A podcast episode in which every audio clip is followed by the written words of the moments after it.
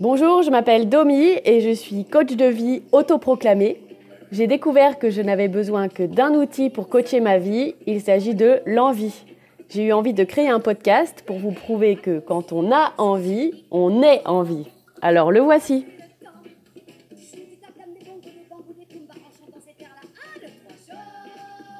Oui, c'est bien Annie Cordy en fond sonore. J'avais envie.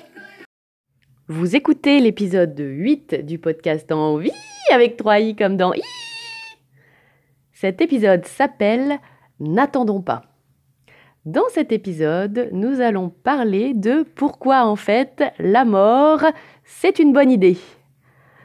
Trop bizarre cette intro.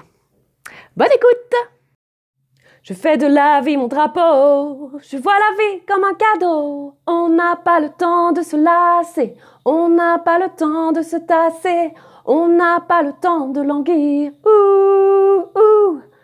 On n'a pas le temps, mais des années. On n'a pas le temps, non mais la paix. On n'a pas le temps de languir. Ouh, ouh. N'attendons pas. Ouh, ouh, ouh, de vivre, n'attendons pas de vivre. Et voilà la réponse. Qu'est-ce qu'on attend pour être heureux? Eh bien, Vianney nous le dit. N'attendons pas. Ouh Lui aussi, comme Christophe Mahé, il nous met de l'onomatopée, du ou et du nanana. J'adore Vianney. Vianney Il y en a qui détestent. Ma meilleure amie trouve qu'il a une voix de chenille malade. Sympa. Mais moi, je l'adore. Et donc, la semaine dernière, nous nous demandions ce qu'on attendait pour être heureux, puisqu'être heureux, c'est quelque chose qu'on peut choisir à chaque instant si on en a envie. Et on a mille choses à observer et apprécier à chaque instant, et on peut garder à l'esprit le mille pattes qui met ses chaussettes. Mais Vianney nous apporte une petite nuance supplémentaire avec son N'attendons pas. N'attendons pas pour être heureux, mais lui, il dit carrément N'attendons pas de vivre. Parce que vivre, ce n'est pas que être heureux. Et cette chanson nous parle de l'urgence de vivre.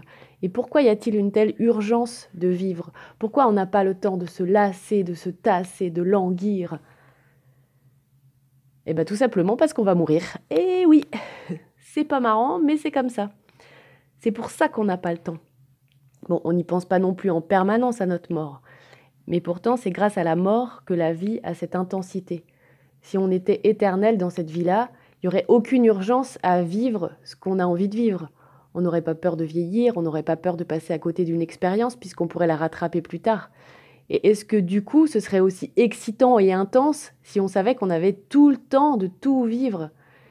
Je me dis que c'est un peu le syndrome de la tour Eiffel ou le syndrome du bord de mer. Quand on habite à Paris, on se dit qu'on a tout le temps d'aller visiter la tour Eiffel puisqu'on habite à côté. Et donc on n'y va jamais. Alors que quand on passe une semaine à Paris, on va pas la louper. Et ben quand on habite au bord de la mer, c'est pareil. On se dit qu'on a, a la plage quand on veut, donc on y va moins, alors que quand on vient une semaine, on y passe sa vie. Et ben moi j'imagine que la vie c'est pareil. Notre vie terrestre est limitée dans le temps et c'est ce qui lui donne son intensité. Si on avait le temps de tout vivre jusqu'à l'infini, plus aucune urgence de rien, bah du coup, il n'y aurait pas cette intensité, il n'y aurait pas cette urgence. Et ça me fait penser à un livre que j'ai lu il y a quelque temps.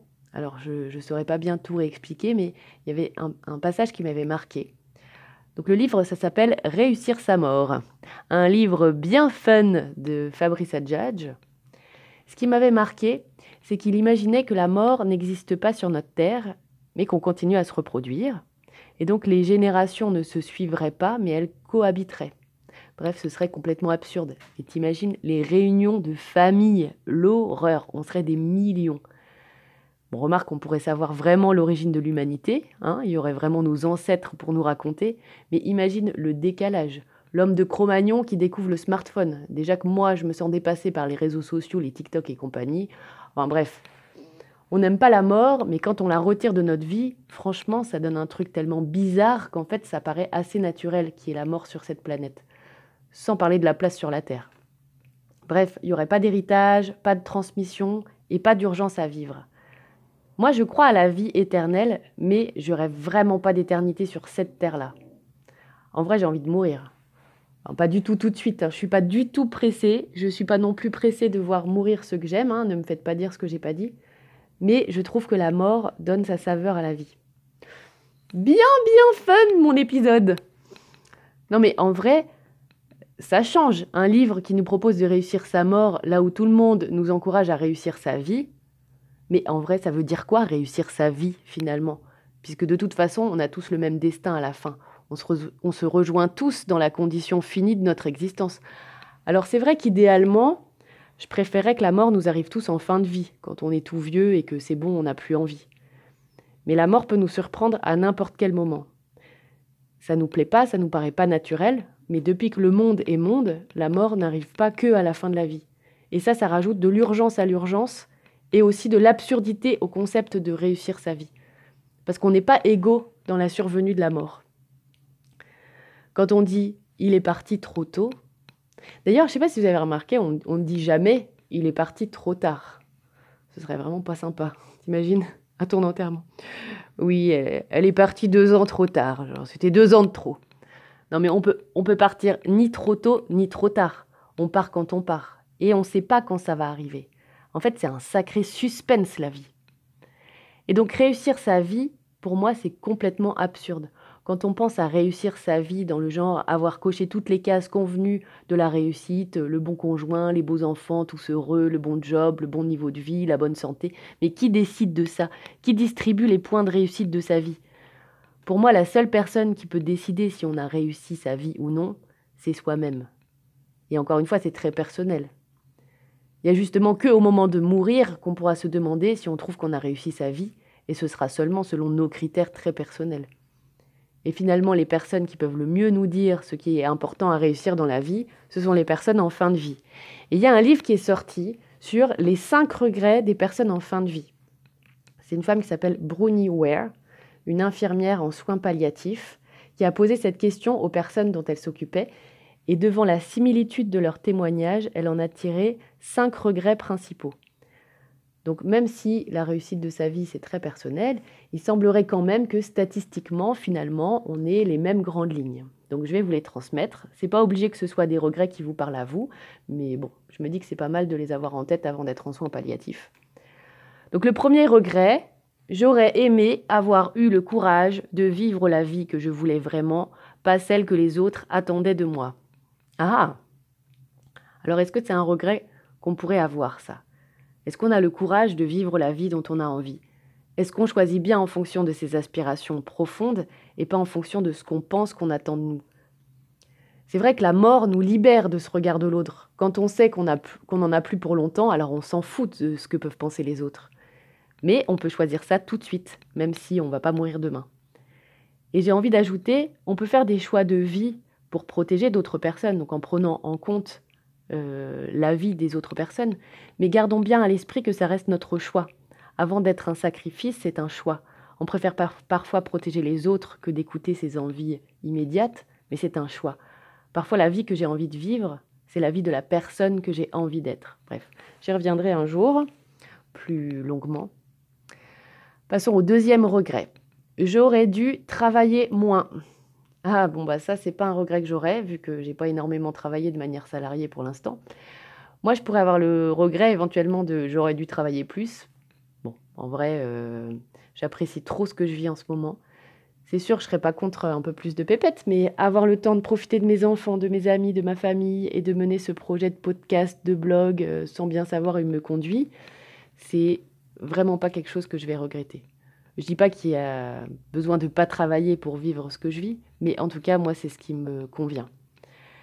Et je sais que pour beaucoup de gens, le travail est, très chronophage.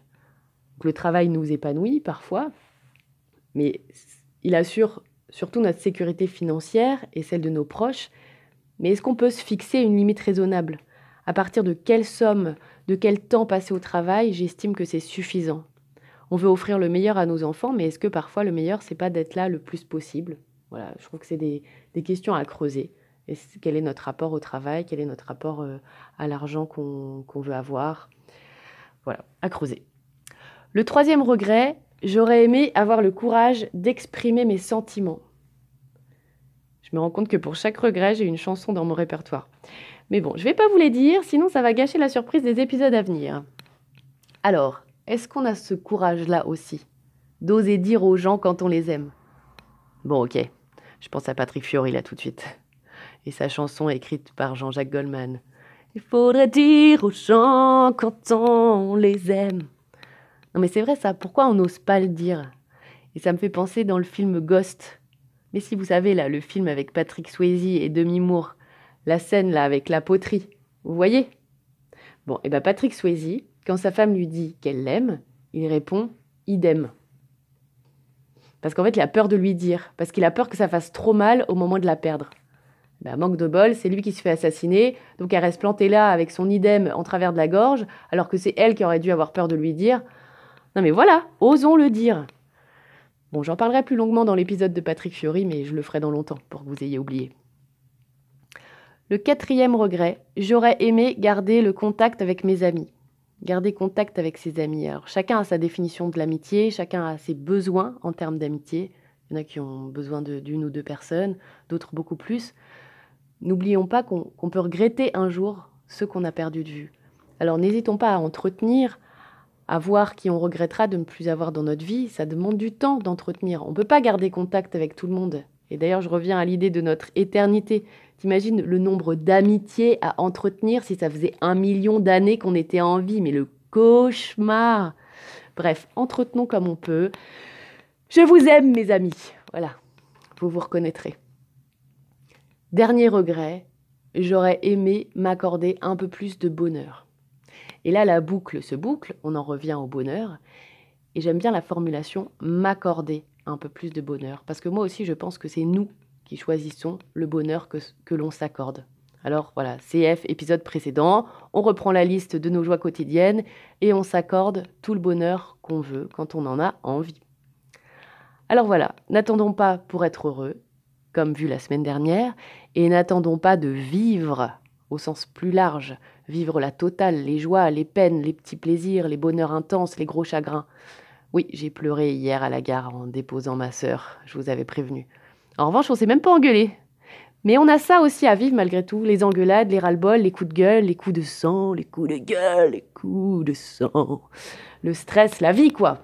Parce que grâce à la mort, il y a l'urgence de vivre et des générations sont passées avant nous et on ne peut pas dire qu'on savait pas.